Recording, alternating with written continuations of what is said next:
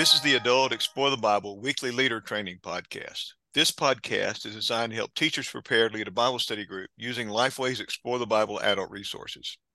Each week, we review the Bible passage for that week's study, examine some questions teachers may face, and give some teaching tips along the way. During the spring of 2023, we'll be studying chapters 12 through 21 of John. I'm Dwayne McCrary, your host, and Amber Vaden is with me today as well. She's our co host. So, Amber, thank you for being with us again this week. Thank you for having me. I'm glad to be here. Today, we're also being joined by Bill Craig. Bill is the Senior Vice President at Lifeway. So, Bill, thank you for being with us today. Thank you for letting me uh, join in. I, I, get to do this about once every every quarter, so I'm glad to do it again today. We're looking at session two. We're looking at John chapter 12, verses 20 through 33. The title of the lesson of is If It Dies. And the summary statement is Jesus offers hope to those who seek him. We've outlined this passage in four breaks. Those four breaks are introduced, dies, glorified, and draws. That first section, introduced, looks at verses 20 and 22 of chapter 12. What we find in these verses is some Greeks are visiting Jerusalem for the Passover and they want to meet Jesus. They approach Philip, who then goes to Andrew, and then together, Philip and Andrew approach Jesus. The point for us is that believers can introduce others to Jesus. The second section is dies, which looks at verses 23 through 26 of chapter 12. In these verses, Jesus responds to the introduction by declaring that the time had come for him to be glorified. He told a parable of a seed dying so that it can produce fruit. And he makes the statement by losing one's life, one gains life. All who follow Jesus and serve him will be honored by the Father. We can walk away from this particular part of the study knowing that following Jesus has costs and rewards. The next section, verses 27 through 28, we've entitled Glorified. In this passage, Jesus expressed his struggle asking God to save him, but also knowing that he came for the events that were about to unfold. Hmm. After calling on the Father to honor his name, a voice from heaven declared that the Father had glorified his name and would do so again. The point for us is that hope is found in faithfully following the Father. The last section of our outline is entitled Draws, which looks at verses 29 through 33. The crowd heard the voice, so Jesus explained that the voice was for their benefit. Judgment of the world was about to take place, and the ruler of this world would be defeated. That defeat would require Jesus to be lifted up, which would draw all people to him. John then adds that Jesus' statement pointed to the kind of death Jesus was about to endure. The point for us is that Jesus draws those seeking him to the cross. Some important ideas here, some key ideas uh, that are found in this passage.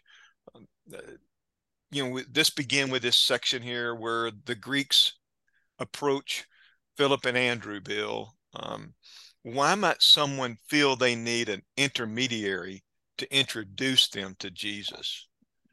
So that's a great question for us to think about, uh, Dwayne. When when I think about uh, what was going on, you had uh, a couple of followers of Jesus who had Greek names. So Andrew and Philip had Greek names, so there was already a bridge to this uh, group of, of Greeks who were coming to try to be introduced to Jesus. I'm sure those Greeks felt that there were some cultural barriers or some other uh, things related to uh, getting into the inner crowd to see Jesus. They they thought there were barriers that they were going to have to overcome. So they approached someone who seemed like they already had an inside track, but somebody they could relate to, somebody with a Greek name. So Jesus's kingdom has always been intended to be a cross-cultural, sort of truly boundaryless kingdom. People from every nation would come to know Christ and would make up his kingdom. That's always been God's plan. but you know, Jesus is not well known by a lot of people, even in our culture, even in the buckle of the Bible Belt South where we live uh, today. There are a lot of people around us who don't have any real personal knowledge or introduction to who Jesus is.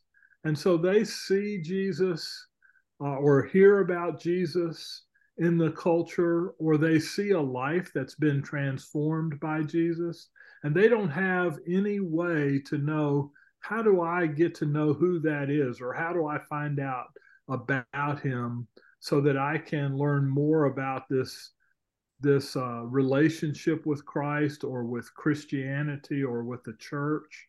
And that's true in cultures all over the world. And so people are looking for a way to find out more about Jesus, to know more about Jesus. And that's really now become our marching orders as Christians. You know, I think it's really interesting. They come to Philip, and Philip kind of scratches his head. He doesn't know exactly what to do. So he goes and gets Andrew. And Andrew was always about introducing people to Jesus. It seems like every time we see Andrew in the New Testament, he's bringing people to Jesus. And so that becomes our marching orders as Christians. Christ calls us to, as we're on our way going, as we're going, we're making disciples. We're introducing people to who Jesus is because people want to know who he is. And we want to introduce them to him and invite them to follow him the same way we do. I do think it's important for us here to realize you brought out the idea that Philip and Andrew both took them to Jesus, but they approached Philip first and then he went to Andrew in a way, he kind of passed them off to Andrew, but he did give them the opportunity. He found a way to get them in the door. And so that that affirms us knowing that sometimes our role is to get them in the door so that someone else can have that conversation with them. Uh, that may mean we invite them to Bible study or we've been praying for them or we go pick them up and, or meet them in the parking lot, whatever and then make sure they're part of our Bible study time together. Uh, that's one of the, the key things of this study. One of the application ideas is for us as a group to create a list of people who are far from God and then begin to pray for that list and then ask the question or discuss the question what other actions can the group take to introduce others to Jesus? Uh, that'd be the way you would close the lesson. That's a great way to get into that conversation uh, and thinking about our role as a group of reaching other people. Then it's a corporate activity and not just an individual activity sometimes. Yeah. It is. And this is a good picture of that. Uh, in verse 24 and 25, Jesus says, Truly, I tell you, unless a grain of wheat falls to the ground and dies, it remains by itself. But if it dies, it produces much fruit. So is Jesus talking about himself here or those who follow him? So I think verse 24 is clearly Jesus is talking about himself. He recognizes, verse 23 is actually this turning point moment mm-hmm. in Jesus's ministry. In verse 23, you know, it says, uh, the hour has come. The hour has come. Jesus recognizes now, with the world coming to him, that things are about to change in his ministry.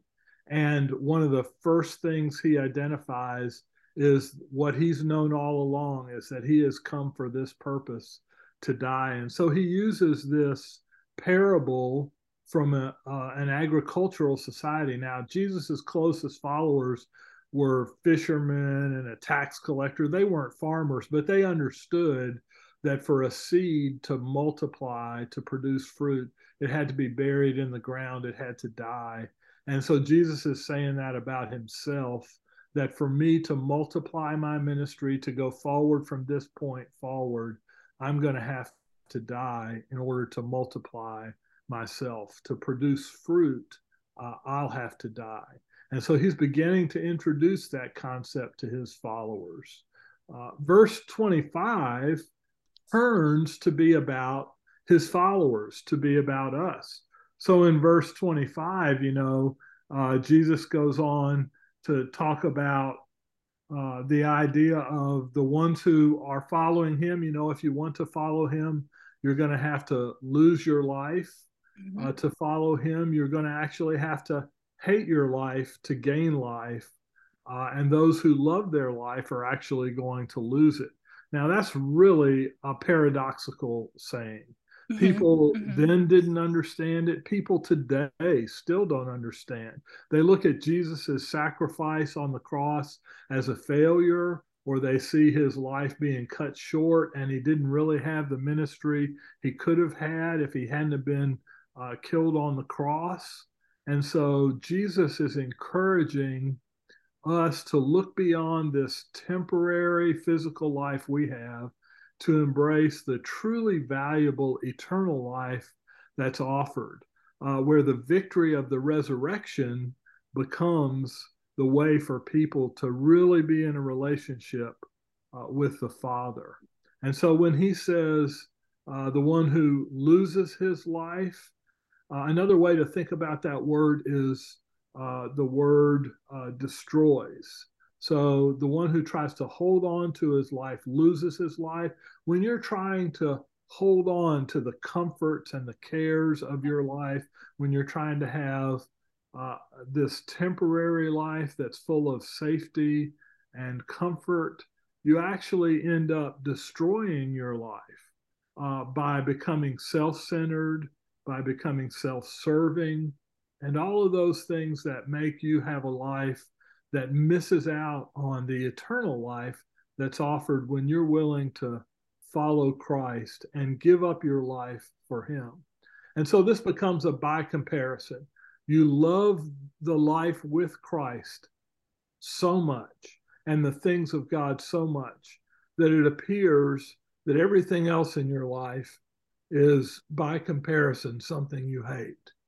Yes, yes, that's an interesting uh, where he says you'll hate your life. I, I, I can see people reading that going, "What does that mean? We're supposed to hate our life? I mean, I don't hate my life, so how how should I understand this verse?" But so that's a very good explanation. Yeah, I think the the key here is to realize that it's a love for Christ and a love for God and His things so much that you uh, that by comparison it appears that your priorities are so focused on Christ that that you don't you aren't as concerned with the temporary things of this mortal life.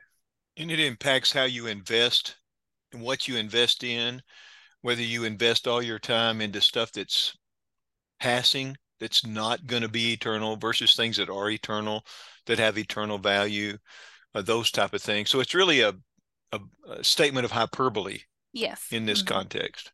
Yeah. Um, right. The voice from heaven that's mentioned here, Bill, uh, it was heard by them in some form or fashion. We don't know exactly what they heard. At least I don't. It doesn't appear that they understood it. Help us think through uh, what they heard, or, or how this voice from heaven impacted the crowd that day. Yeah, well, some people heard it like thunder, so it was some kind of a loud, shocking noise. Uh, some people identified that with some otherworldly things. So a lot of people often in that culture uh, sort of associated uh, like thunder and other natural things like that with the gods, and so they and uh, associated it with maybe that's a, a godly voice speaking. Uh, they don't clearly hear what he says or understand what that voice is about and jesus has to tell them what you heard is really and and and there are people who think well maybe jesus is getting affirmation through this verse. Like his father is speaking to him answering his question affirming him. And jesus actually says this voice is for your benefit. So how does that voice become for their benefit?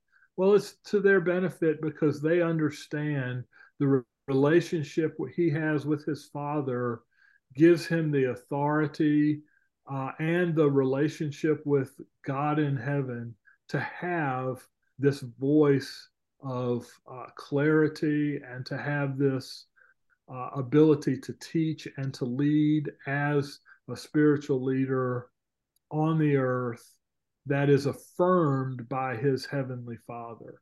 And that's what this voice is about. And why it's to their benefit. It's to their benefit to know that Jesus is loved by the Father and is affirmed by the Father.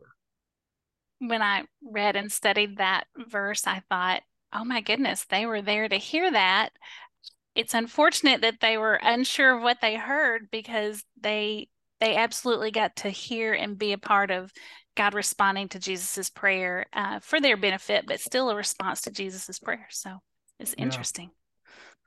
Hey, before we leave, I want to point out verse 32 as well. It's such a key verse where Jesus says, As for me, if I'm lifted up from the earth, I'll draw all people to myself. This really is the passage ending where it began. So these Greeks are drawn to Jesus. And so Philip and Andrew have to introduce them to Jesus. Here, Jesus is saying, we're coming to a time when I'm going to be crucified. I'm going to be lifted up on the cross. And now, for all time, this experience is going to draw people to me. So, the question for us, Dwayne, I think you've already said this. The question for us becomes how will we, as believers, as followers of Christ, now reach out to those people who are drawn to Jesus by Him being lifted up and introduce them to who he really is. That becomes our uh, responsibility. How will you introduce people to this Jesus who's lifted up? So I don't want us to miss that key verse either.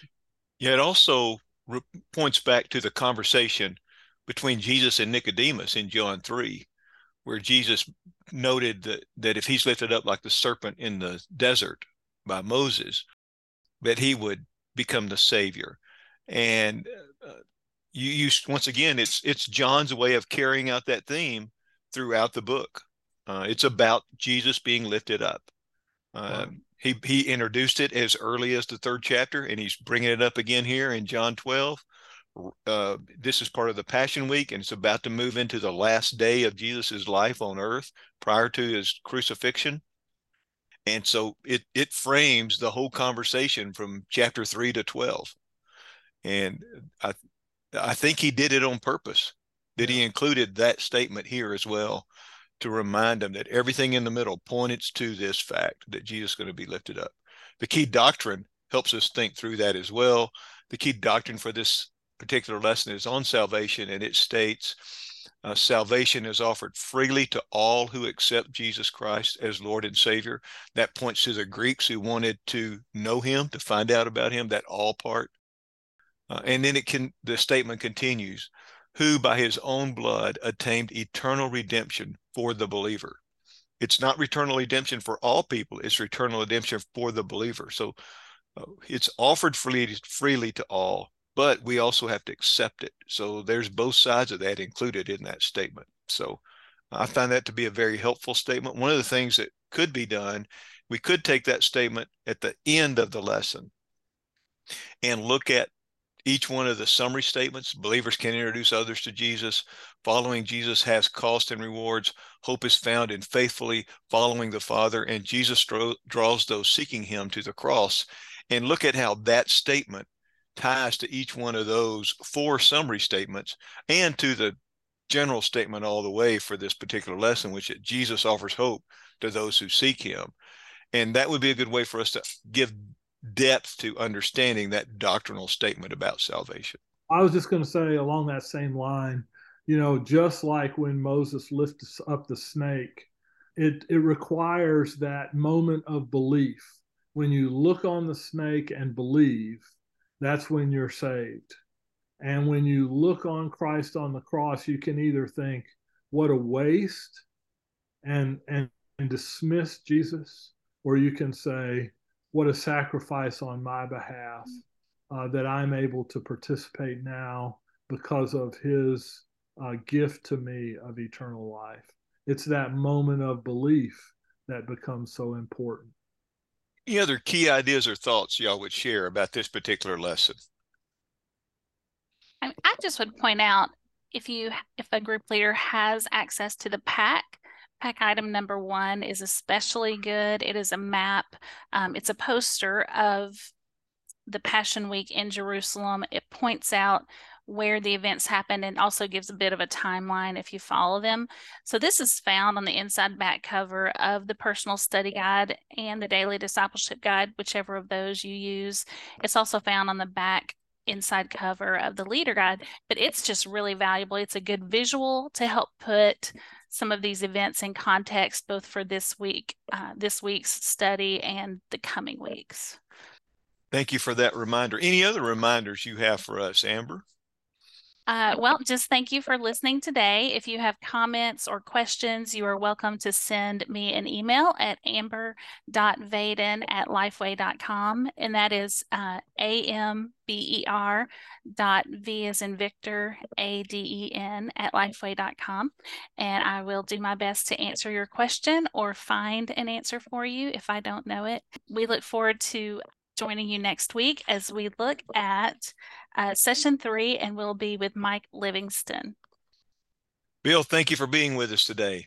Amber and Dwayne, thank you so much for letting me come by. Yeah, thank you so much.